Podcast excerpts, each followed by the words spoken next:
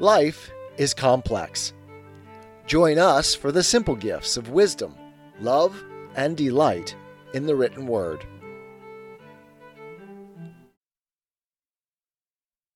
The Federalist Papers, Federalist number 41. General View of the Powers Conferred by the Constitution, by James Madison. Part 1. To the People of the State of New York. The Constitution proposed by the Convention may be considered under two general points of view. The first relates to the sum or quantity of power which it vests in the government, including the restraints imposed on the states. The second to the particular structure of the government and the distribution of this power among its several branches. Under the first view of the subject, two important questions arise. 1. Whether any part of the powers transferred to the general government be unnecessary or improper. 2. Whether the entire mass of them be dangerous to the portion of jurisdiction left in the several states. Is the aggregate power of the general government greater than ought to have been vested in it? This is the first question, it cannot have escaped those who have attended with candor to the arguments employed against the extensive powers of the government that the authors of them have very little considered how far these powers were necessary means of attaining a necessary end.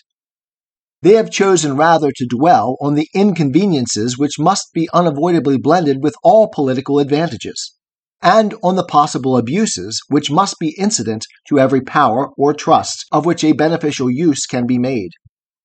This method of handling the subject cannot impose on the good sense of the people of America. It may display the subtlety of the writer. It may open a boundless field for rhetoric and declamation. It may inflame the passions of the unthinking, and may confirm the prejudices of the misthinking. But cool and candid people will at once reflect that the purest of human blessings must have a portion of alloy in them, that the choice must always be made, if not of the lesser evil, at least of the greater, not the perfect good, and that in every political institution, a power to advance the public happiness involves a discretion which may be misapplied and abused.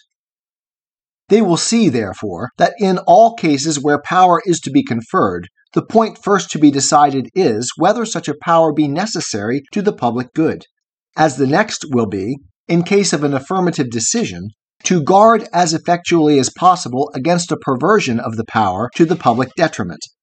That we may form a correct judgment on this subject, it will be proper to review the several powers conferred on the government of the Union, and that this may be the more conveniently done, they may be reduced into different classes as they relate to the following different objects.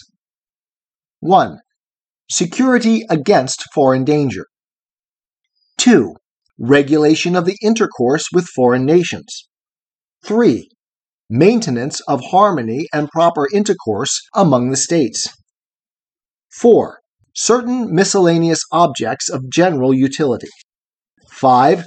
Restraint of the states from certain injurious acts.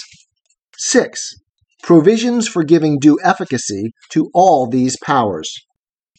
The powers falling within the first class are those of declaring war and granting letters of marque, of providing armies and fleets, of regulating and calling forth the militia, of levying and borrowing money. Security against foreign danger is one of the primitive objects of civil society. It is an avowed and essential object of the American Union. The powers requisite for attaining it must be effectually confided to the federal councils. Is the power of declaring war necessary? No man will answer this question in the negative. It would be superfluous, therefore, to enter into a proof of the affirmative. The existing Confederation establishes this power in the most ample form. Is the power of raising armies and equipping fleets necessary? This is involved in the foregoing power. It is involved in the power of self defense. But was it necessary to give an indefinite power of raising troops, as well as providing fleets, and of maintaining both in peace as well as in war? The answer to these questions has been too far anticipated in another place, to admit an extensive discussion of them in this place? The answer, indeed, seems to be so obvious and conclusive as scarcely to justify such a discussion in any place. With what color of propriety could the force necessary for defense be limited by those who cannot limit the force of offense? If a federal constitution could chain the ambition or set bounds to the exertions of all other nations, then indeed might it prudently chain the discretion of its own government and set bounds to the exertions for its own safety. How could a readiness for war in time of peace be safely prohibited unless we could prohibit, in like manner, the preparations and establishments of every hostile nation. The means of security can only be regulated by the means and the danger of attack. They will, in fact, be ever determined by these rules, and by no others. It is in vain to oppose constitutional barriers to the impulse of self preservation. It is worse than in vain, because it plants in the Constitution itself necessary usurpations of power, every precedent of which is a germ of unnecessary and multiplied repetitions. If one nation maintains constantly a disciplined army, ready for the service of ambition or revenge, it obliges the most pacific nations who may be within the reach of its enterprises to take corresponding precautions. The 15th century was the unhappy epoch of military establishments in the time of peace. They were introduced by Charles VII of France all Europe has followed, or been forced into, the example. Had the example not been followed by other nations, all Europe must long ago have worn the chains of a universal monarch. Were every nation except France now to disband its peace establishments, the same event might follow. The veteran legions of Rome were an overmatch for the undisciplined valor of all other nations and rendered her the mistress of the world. Not the less true is it that the liberties of Rome proved the final victim to her military triumphs, and that the liberties of Europe, as far as they ever existed, have, with few exceptions, been the price of her military establishments. A standing force, therefore, is a dangerous, at the same time that it may be a necessary provision. On the smallest scale, it has its inconveniences. On an extensive scale, its consequences may be fatal. On any scale, it is an object of laudable circumspection and precaution. A wise nation will combine all these considerations, and, whilst it does not rashly preclude itself from any resource which may become essential to its safety, will exert all its prudence in diminishing both the necessity and the danger of resorting to one which may be inauspicious to its liberties. The clearest marks of this prudence are stamped on the proposed Constitution. The Union itself, which it cements and secures, destroys every pretext for a military establishment which could be dangerous. America united, with a handful of troops, or without a single soldier, exhibits a far more forbidding posture to foreign ambition than America disunited, with a hundred thousand veterans ready for combat. It was remarked on a former occasion that the want of this pretext had saved the liberties of one nation in Europe. Being rendered by her insular situation and her maritime resources impregnable to the armies of her neighbors, the rulers of Great Britain have never been able, by real or artificial dangers, to cheat the public into an extensive peace establishment. The distance of the United States from the powerful nations of the world gives them the same happy security. A dangerous establishment can never be necessary or plausible, so long as they continue a united people. But let it never, for a moment be forgotten that they are indebted for this advantage to the Union alone. The moment of its dissolution will be the date of a new order of things. The fears of the weaker, or the ambition of the stronger states, or confederacies, will set the same example in the new as Charles VII did in the Old World. The example will be followed here from the same motives which produced universal imitation there. Instead of deriving from our situation the precious advantage which Great Britain has derived from hers, the face of America will be but a copy of that of the continent of Europe. It will present liberty everywhere crushed between standing armies and perpetual taxes. The fortunes of disunited America will be even more disastrous than those of Europe. The sources of evil in the latter are confined to her own limits.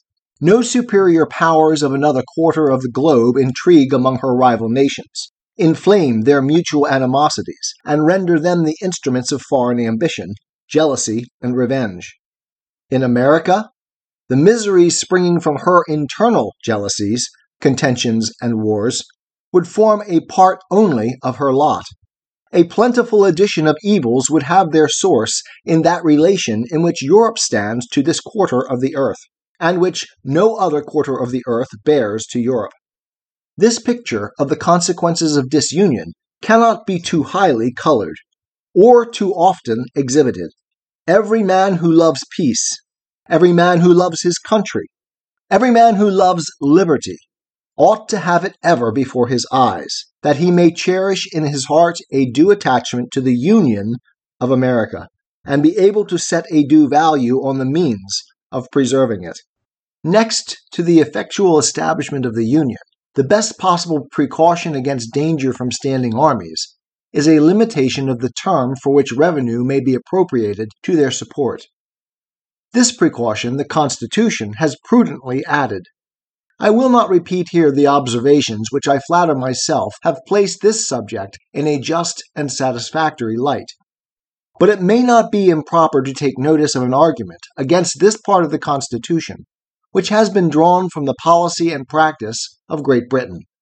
It is said that the continuance of an army in that kingdom requires an annual vote of the legislature, whereas the American Constitution has lengthened this critical period to two years. This is the form in which the comparison is usually stated to the public. But is it a just form? Is it a fair comparison? Does the British Constitution restrain the parliamentary discretion to one year? Does the American impose on the Congress appropriations for two years? On the contrary, it cannot be unknown to the authors of the fallacy themselves that the British Constitution fixes no limit whatever to the discretion of the legislature, and that the American ties down the legislature to two years as the longest admissible term. Had the argument from the British example been truly stated, it would have stood thus. The term for which supplies may be appropriated to the army establishment, though unlimited by the British Constitution, has nevertheless, in practice, been limited by parliamentary discretion to a single year. Now, if in Great Britain, where the House of Commons is elected for seven years, where so great a proportion of the members are elected by so small a proportion of the people, where the electors are so corrupted by the representatives, and the representatives so corrupted by the crown, the representative body can possess a power to make appropriations to the army for an indefinite term, without desiring or without daring to extend the term beyond a single year, ought not suspicion herself to blush in pretending that the representatives of the United States, elected freely by the whole body of the people every second year, cannot be safely entrusted with the discretion over such appropriations, expressly limited to the short period of two years? A bad cause seldom fails to betray itself. Of this truth, the management of the opposition to the federal government is an unvaried exemplification. Tis the gift to be simple, tis the gift to be free, tis the gift to come down where we ought to be. And when we find ourselves in the place just right, twill be in the valley of love and delight. When true simplicity is gained, to bow and to bend, we will not be ashamed. To turn, turn will be our delight, till by turning, turning, we come round right.